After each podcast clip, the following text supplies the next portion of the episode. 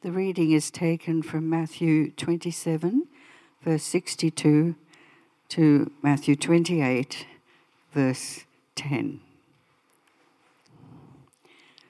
The next day, the one after preparation day, the chief priests and the Pharisees went to Pilate. Sir, they said, we remember that while he was still alive, that deceiver said, After three days I will rise again. So give the order for the tomb to be made secure until the third day. Otherwise, his disciples may come and steal the body and tell the people that he has been raised from the dead. This last deception will be worse than the first. Take a guard, Pilate answered. Go, make the tomb as secure as you know how. So they went and made the tomb secure by putting a seal on the stone and posting a guard. After the Sabbath, at dawn on the first day of the week, Mary Magdalene and the other Mary went to look at the tomb. There was a violent earthquake, for an angel of the Lord came down from heaven and going to the tomb, rolled back the stone and sat on it. His appearance was like lightning, and his clothes were as white as snow. The guards were so afraid of him that they shook and became like dead men. The angel said to the woman, Do not be afraid, for I know that you are looking for Jesus who was crucified. He is not here, he has risen, just as he said. Come and see the place where he lay. Then go quickly and tell his disciples, He is risen from the dead and is going ahead of you into Galilee. There you will see him. Now I have told you. So the woman hurried away from the tomb, afraid, yet filled with joy, and ran to tell his disciples. Suddenly, Jesus met them. Greetings, he said. They came to, clasped his feet, and worshipped him. Then Jesus said to them, Do not be afraid. Go and tell my brothers to go to Jerusalem.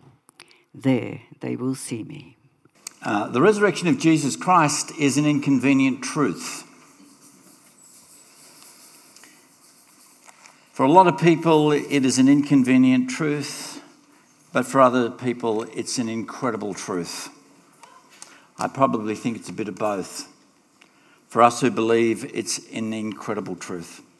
So, Heavenly Father, as we spend just a few moments reflecting on the resurrection of Jesus Christ and its implications to our world and its implications to our life, we pray to you, God, that you would guide our minds, that you would stir our hearts, our imaginations, and our spirit, and that in some way, Heavenly Father, we would have an encounter with the risen Christ throughout this service and as we meditate on your holy word.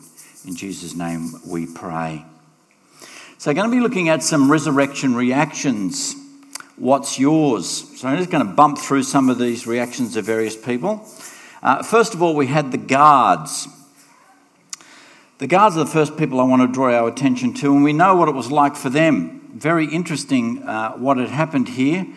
As I said on Friday, when an angel turns up, it's horrific.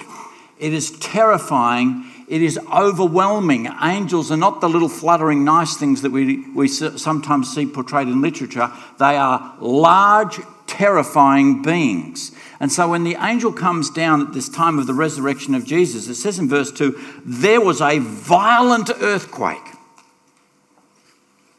This is first thing in the morning, there is a violent earthquake. Then this angel turns up, uh, terrifying in appearance, white as snow, and the guards were so afraid of him that they shook and became like dead men.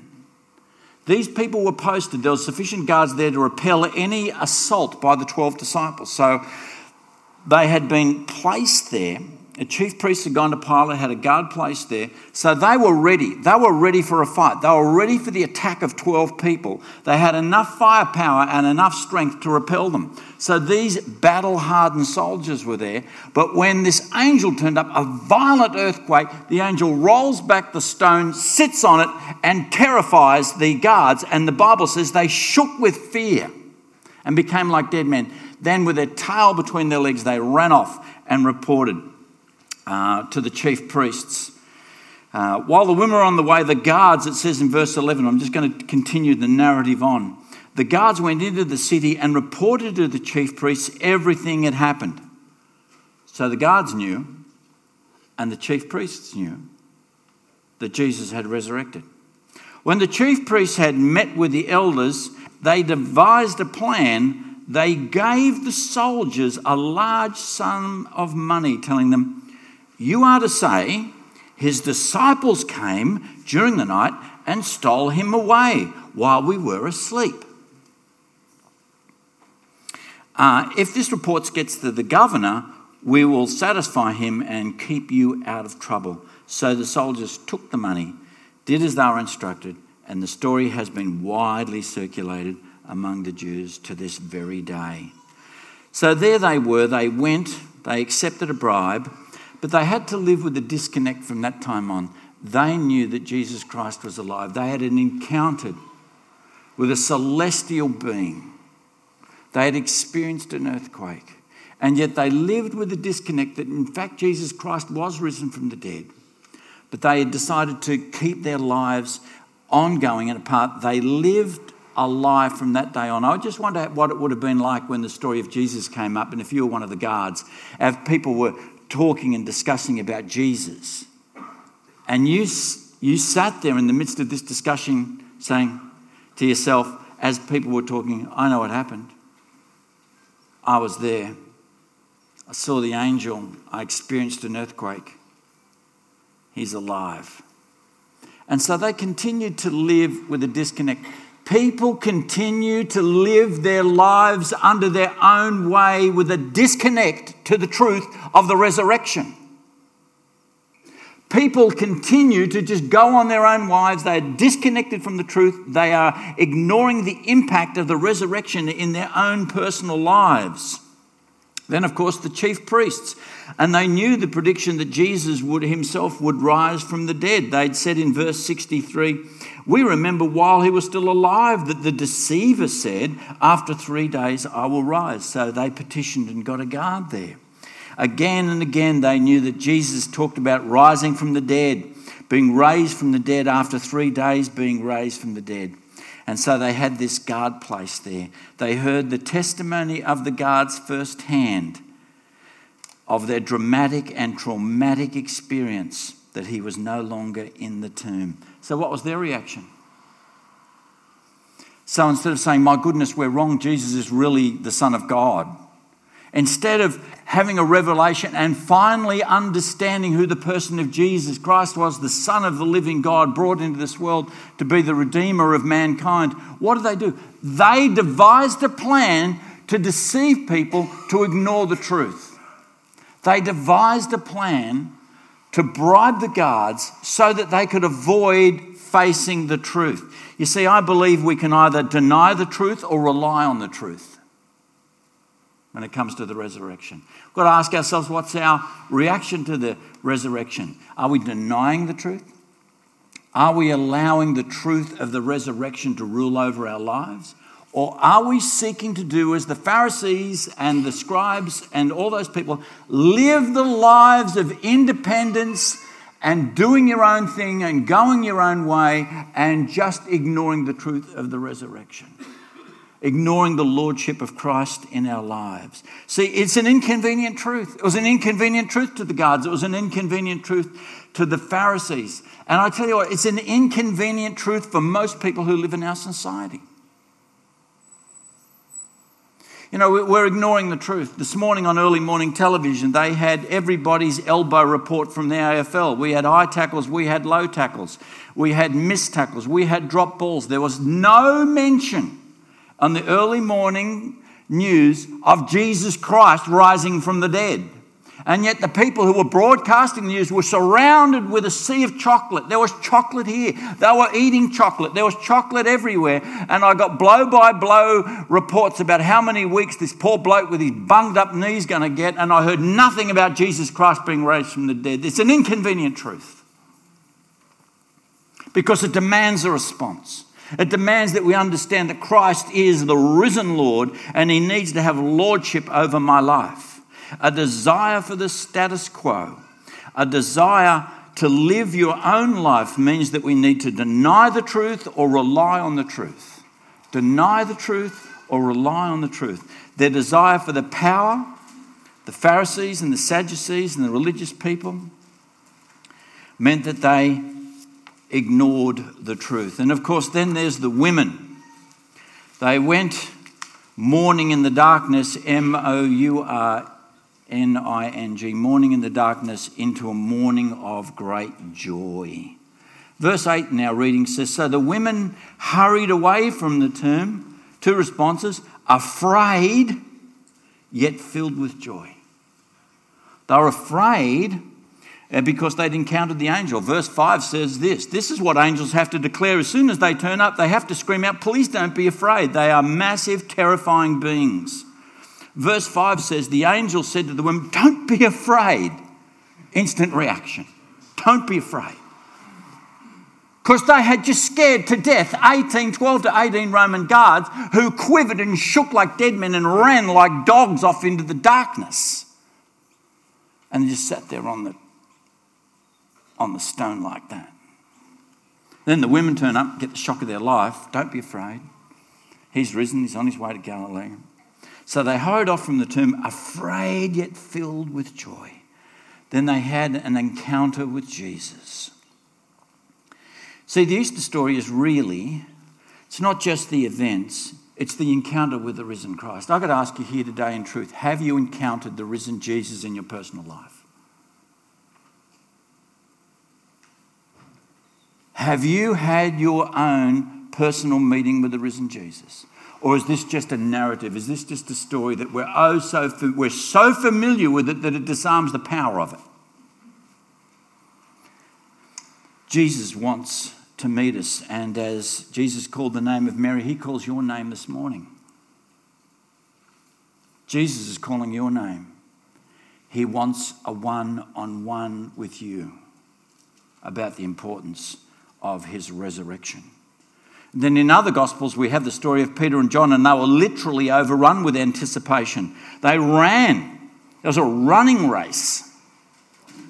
Um, I've got short legs, I would have come second.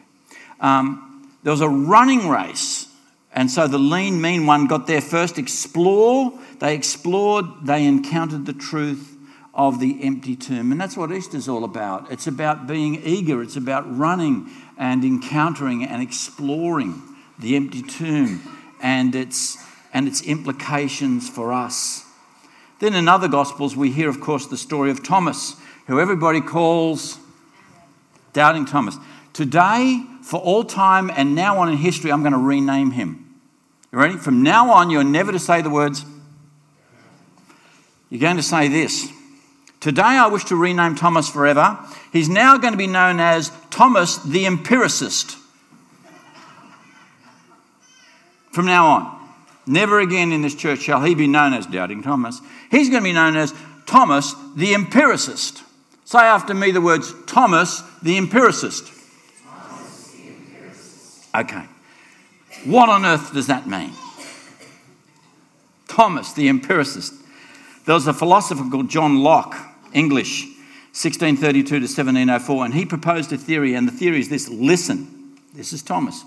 Knowledge comes only or primarily from sensory experience. Empiricist. Knowledge comes only from primary or sensory experience. Knowledge is based on experience. This guides scientific, scientific methodology today. People get a theory, then they actually run an experiment, a physical thing, then they gather the evidence, then they make a conclusion, then they repeat the whole thing and calculate the evidence, and that becomes a proof. So that is empiricism used in the modern medicine today. And of course, Thomas was the Bible's first empiricist. So if you learn nothing else today, when, the, when, the, when you get home and say, What was church like? Say, It was brilliant. Right? And they say, Why is that? And I said, I learned something today. What did you learn? You learned that Thomas was an empiricist. And then people are going, What are you talking about? And you go, I don't really know. I don't, I don't think the preacher knew, but it sounded really good at the time. So, Thomas, knowledge comes from, or, or primarily from sensory experience. Thomas is like this. He's got to have the evidence in his hands. He said to them, Unless I see the nail marks in his hands and put my finger where the nails were and put my hand into the side, I will not believe. He was an empiricist. He said to Thomas, Jesus, at the resurrection, Put your finger here. See my hands? Reach out your hand and put it in my side. Stop doubting and believing. And then, of course, there's the 500. Here's a reference here that I want you to look at. This is, you go, the, the, the who? You go, yeah, I've got the Mary thing and I've got the upper room thing and I've got all that, but the what the? The 500 that Jesus appeared to? Who? Where? What? I received what I pass on to you at the first importance that Christ died for our sins according to the scriptures. He was buried, he was raised on the third day according to the scriptures, and that he appeared to Peter and then to the 12, and after that, he appeared to more than 500 of the brothers and sisters at the same time. Do you know that? Is that a part of the Easter story? The appearing to the 500? Most of whom are still living, although some have fallen asleep, a euphemism for dead.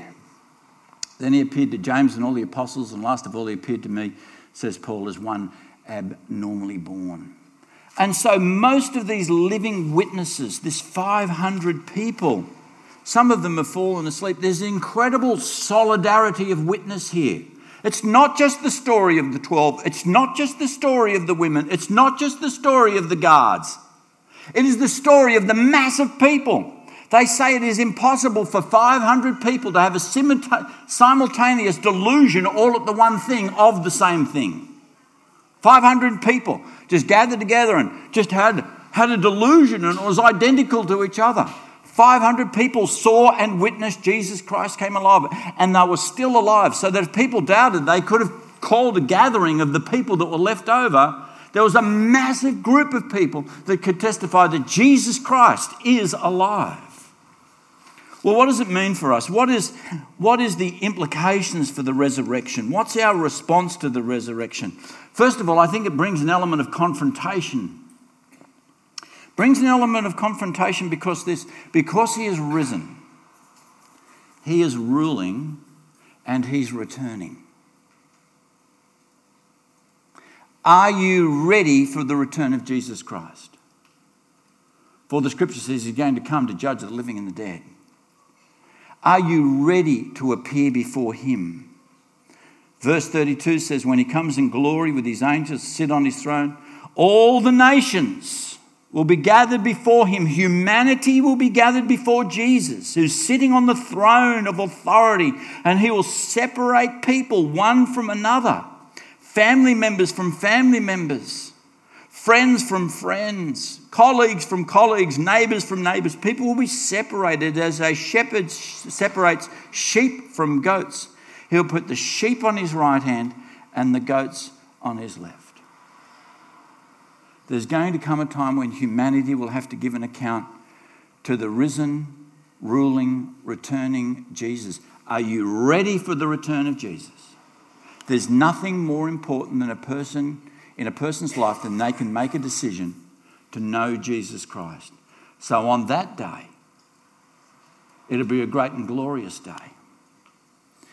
My family know that I not, we're not, not keen on heights. And so I sometimes have discussion with Remington. He kind of thinks the whole thing of going up is going to be pretty awesome. I find the whole thing a little bit terrifying. You know, like we're going to meet him in the air. What's that going to look like? I don't know, but I'm a little bit scared about that. Um, what, what's all going to happen. But I'm friends, it's going to be happening. Are you ready for the return of Jesus? Are you ready for the return of Jesus? Are you ready for the return of Jesus? He is the risen, ruling, and returning Lord. He is coming again, and He is going to be the ruling Prince of heaven and glory. And of course, there's tremendous comfort for us. Let's go to our next set of scriptures.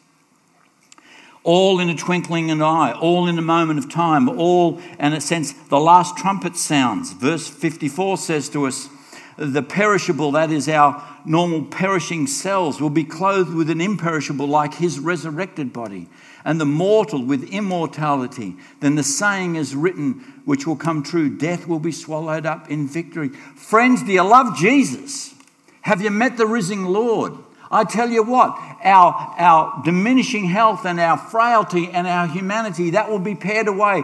We will live with Jesus in a wonderful, transformed body uh, for the rest of eternity.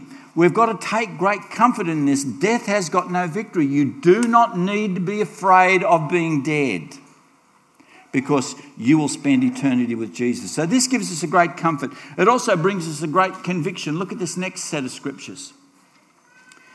I have been crucified with Christ. I no longer live, but Christ lives in me. This is the Christian experience. Jesus living in us by his Holy Spirit. And then, this is the direction and outcome of a person's life now as a result that the risen Jesus lives in me by his Holy Spirit. As a result of this, the life I now live in the body, I live by faith in the Son of God who loved me and gave himself for me. This is the conviction, this is the overriding, guiding way and goal of our life that we live for Jesus. Jesus lives within us. And therefore, we live this life for him. Friends, are you living a life for Jesus? Is it the overriding, guiding goal of your life? To have Jesus living in you and you living for Him. That's what it means to have had encountered Jesus, the resurrected Christ, in a personal way. And of course, it gives us great confidence so there's an element of confrontation, there's an element of comfort, there's an element of conviction, and there's a tremendous element of confidence. So don't throw away your confidence, it will be richly rewarded. Hang in there, don't chuck your faith in.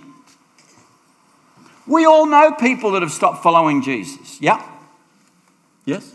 We all know people that haven't gone and journeyed through to the end of their life following Christ. We need to just keep continually getting ourselves up every day, dusting ourselves off, and continuing to follow Jesus faithfully right through to the very end. Hang in there. Don't quit. This is how love is made complete among us, so that we have confidence on the day of judgment. In this world, we are like Jesus. There's no fear in love, for love drives out fear because God has loved us in Christ, and we have nothing to fear from God or death or judgment, for we will spend eternity with him because we know the risen Saviour. And so the resurrection of Jesus has implications. It's a very inconvenient truth or an incredible life changing truth. Truth. A truth which we could deny, but a truth on which we must rely. So, what's your reaction? What's your reaction to the risen Lord today? I think we should take a leaf out of the book of Thomas, the. That was not very good. Empiricist, with an E at the front. Empiricist, we got that? Let's take a, a note out of Thomas, the. Who saw Jesus and said, My Lord, my God. May that be your Easter experience today.